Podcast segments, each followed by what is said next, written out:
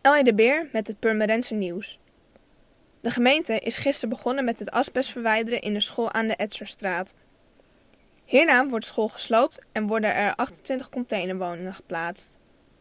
De gemeente is van plan om dit jaar meer dan 100 tijdelijke woningen te plaatsen op vier plekken in Purmerend.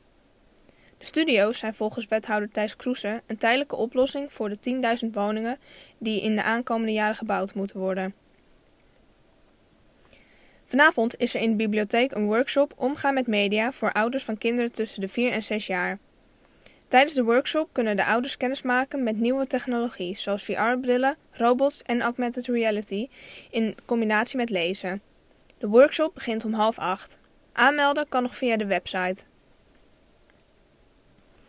Uit een online enquête is gebleken dat het busvervoer in Purmerend een onvoldoende krijgt. Het busvervoer van Purmerend naar Amsterdam krijgt een ruime voldoende. De enquête kon in februari ingevuld worden. Dit is gedaan door meer dan 2000 inwoners. De punten die Purmerenders het meest belangrijk vinden zijn stiptijd bij de vertrekhalte, kans op een zitplaats en de prijs van een rit. Club zoekt vrijwilligers voor het kinderparadijs. In het zomerseizoen is het altijd druk en daar hebben zij extra hulp bij nodig. Ze zijn op zoek naar vrijwilligers van minimaal 18 jaar oud die op woensdag en in de weekenden kunnen komen helpen. Tijdens deze dagen help je kinderen tussen de 6 en 12 jaar met het maken van vuurtjes, timmeren, pleisters plakken en het terrein schoonhouden. Voor meer nieuws kijk of luister je natuurlijk naar RTV Permanent. Volg je onze socials of ga je naar rtvpermanent.nl.